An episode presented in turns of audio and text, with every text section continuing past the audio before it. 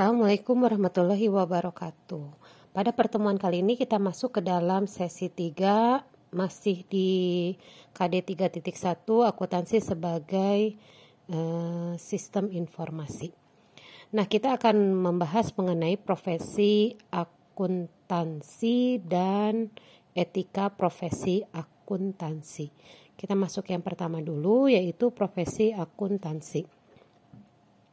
Profesi akuntansi itu dibagi menjadi empat. Ada yang disebut dengan akuntan publik, akuntan internal perusahaan atau lembaga, lalu ada akuntan pemerintah, dan yang terakhir adalah akuntan pendidik. Nah, kita bahas dulu yang pertama yaitu akuntan publik. Apa yang disebut dengan akuntan publik? Jadi akuntan publik ini atau profesi akuntan publik itu dikenal dengan istilah uh, akuntan yang bekerja tujuan utamanya adalah pemeriksaan laporan keuangan yang telah dibuat itu ya baik oleh perusahaan ataupun misalnya oleh suatu lembaga. Jadi akuntan publik ini tujuan utamanya adalah memeriksa apakah laporan yang telah dibuat oleh perusahaan itu uh, sesuai tidak dengan standar akuntansi keuangan. Nah, selain itu, akuntan publik juga uh, bisa membantu masyarakat dalam mengerjakan perpajakan. Jadi, seperti yang kalian tahu, masyarakat Indonesia itu sebetulnya pengetahuannya mengenai pajak itu masih minim, sehingga mereka membutuhkan akuntan publik untuk membuat laporan penghasilan mereka yang nanti pada akhirnya akan ditentukan berapa pajak yang harus dibayar oleh setiap individu.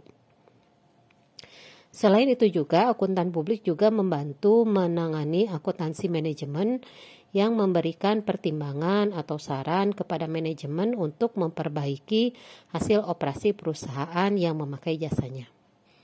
Yang kedua ada akuntan internal perusahaan atau suatu lembaga.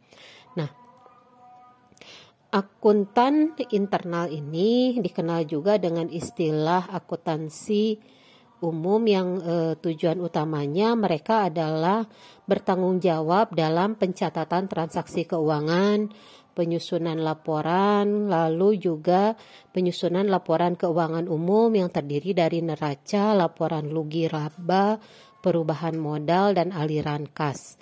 Jadi tugas pokok akuntan internal antara lain yaitu membantu pihak manajemen sesuai dengan manfaat akuntansi manaj eh, manajemen yang uh, untuk uh, sesuai dengan manfaat akuntansi manajemen. Tujuan utamanya yaitu untuk memperbaiki tingkat efisiensi operasional perusahaan gitu ya. Itu yang disebut dengan akuntan internal.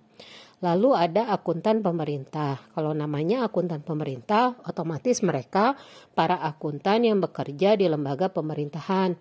Misalnya di badan usaha milik negara atau di badan usaha milik e, daerah.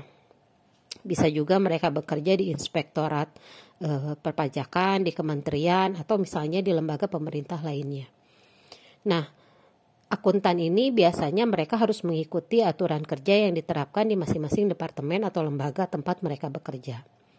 Lalu ada yang terakhir adalah akuntan pendidik. Akuntan pendidik ini adalah pengajar dalam bidang akuntansi yang mengajarkan siklus akuntansi, misalnya mengembangkan akuntansi, mengajar dan menyusun uh, kurikulum pendidikan akuntansi. Biasanya akuntan pendidik ini memiliki pendidikan yang berhubungan dengan uh, mereka adalah sarjana pendidikan tetapi gelar pendidikannya itu uh, dikhususkan di bidang akuntansi begitu ya. Itu yang disebut dengan akuntan pendidik. Nah etika profesi akuntansi itu ada beberapa. Yang pertama mereka harus berperilaku profesional Berperilaku profesional artinya mereka harus konsisten dengan reputasi profesinya dan tidak boleh e, melakukan tindakan yang mendiskreditkan profesi. Lalu mereka juga harus e, apa? E, jujur di dalam pekerjaannya gitu ya dan dapat dipercaya. Itu yang disebut perilaku profesional. Kemudian ada tanggung jawab profesi, artinya seorang akuntan dalam melaksanakan tanggung jawabnya sebagai profesional harus senantiasa menggunakan pertimbangan moral serta profesional terhadap semua kegiatan yang dilaksanakannya. Jadi mereka itu tidak boleh mengkhianati kepercayaan masyarakat gitu ya. Apa yang telah dipercayakan kepada mereka, mereka harus lakukan dengan baik. Yang ketiga, standar teknis. Artinya, setiap kegiatan itu harus memenuhi standar teknis dan standar profesional yang relevan. Ada beberapa standar yang telah ditetapkan eh, oleh uh, International Federasi Akuntan itu mereka sudah ada standarnya. Jadi artinya apa pun yang mereka lakukan itu harus sudah sesuai dengan standar profesional yang telah dikeluarkan. Kalau di Indonesia itu oleh Ikatan Akuntan Akun Ikatan Akuntan Indonesia. Kalau di Indonesia ya. Nah, lalu ada juga eh, kepentingan publik artinya anggota akuntan profesional ini berkewajiban untuk bertindak dalam rangka pelayanan kepada publik. Mereka juga harus uh, respect, menghormati kepercayaan publik serta menunjukkan sifat yang profesional. Lalu ada integritas. Integritas artinya uh, untuk memelihara dan meningkatkan kepercayaan publik itu setiap anggota harus memenuhi tanggung jawab profesionalnya dengan integritas setinggi mungkin. Integritas mengharuskan seorang anggota untuk bersikap jujur, berterus terang tanpa harus mengorbankan rahasia penerima jasa. Lalu ada juga kerahasiaan. Setiap akuntan publik itu mereka memiliki eh, apa ya prinsip kerahasiaan Misalnya yang tidak boleh diungkapkan. Yang pertama itu tidak boleh mengungkapkan informasi rahasia yang diperolehnya dari hubungan profesional dan hubungan bisnis pada pihak di luar kantor akuntan. Jadi mereka itu harus menjaga kerahasiaan kliennya. Juga mereka harus menggunakan informasi rahasia itu tidak boleh menggunakan informasi rahasia itu untuk kepentingan pribadi atau pihak ketiga yang nantinya akan merugikan pihak klien. Gitu ya. Terus objektivitas. Jadi setiap anggota itu harus menjaga objektivitasnya.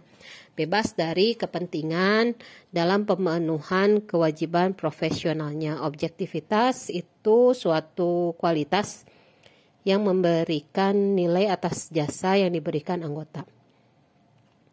Tentu saja mereka juga harus memiliki kompetensi dan kehati-hatian profesional. Ya. E, jadi prinsip kompetensi dan kehati-hatian profesional ini mengharuskan setiap anggota akuntan untuk yang pertama memelihara pengetahuan dan keahlian profesional yang dibutuhkan untuk memberi untuk menjamin pemberi kerja atau klien ya.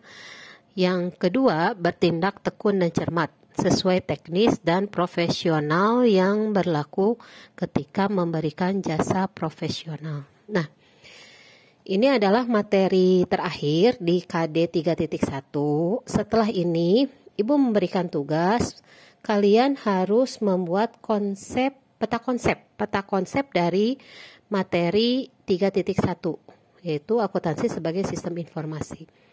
Silahkan kalian buat uh, peta konsepnya boleh digunakan boleh pakai tulis tangan mangga ibu saya masih ingat dulu ibu pernah ngajarin pakai Xmind. Mau dibikin pakai aplikasi Xmind boleh gitu ya. Apa pun boleh. Ibu tidak akan memberatkan tidak tidak mengharuskan kalian menggunakan aplikasi. Jadi silakan kalian buat peta konsepnya. Jangan lupa minggu depan kita masuk ke dalam ulangan. Nah ulangan ini kalau uh, biasanya ibu pakai exam di edu learning itu waktunya biasanya ibu ibu kasih 6 jam ya dari pertama kali soal dirilis 6 jam pengerjaannya. Tetapi kalau sudah dibuka maka kalian harus langsung mengerjakan. Jadi kalian tidak bisa membuka dua kali gitu ya. Itu yang harus kalian paham. Jadi kalau sudah siap baru silakan uh, kalau sudah siap paham betul dengan materi yang telah ibu berikan silakan buka soalnya kalau misalnya kalian oh, mau lihat dulu, nanti aja dikerjainnya nggak bisa, nanti nilai kalian jadi nol. Jadi hanya satu kali kesempatannya. Itu saja. Kalau ada yang mau ditanyakan, silakan hubungi ibu via WA. Semoga penjelasan ini bisa membantu kalian memahami materi mengenai akuntansi sebagai sistem informasi. Assalamualaikum warahmatullahi wabarakatuh.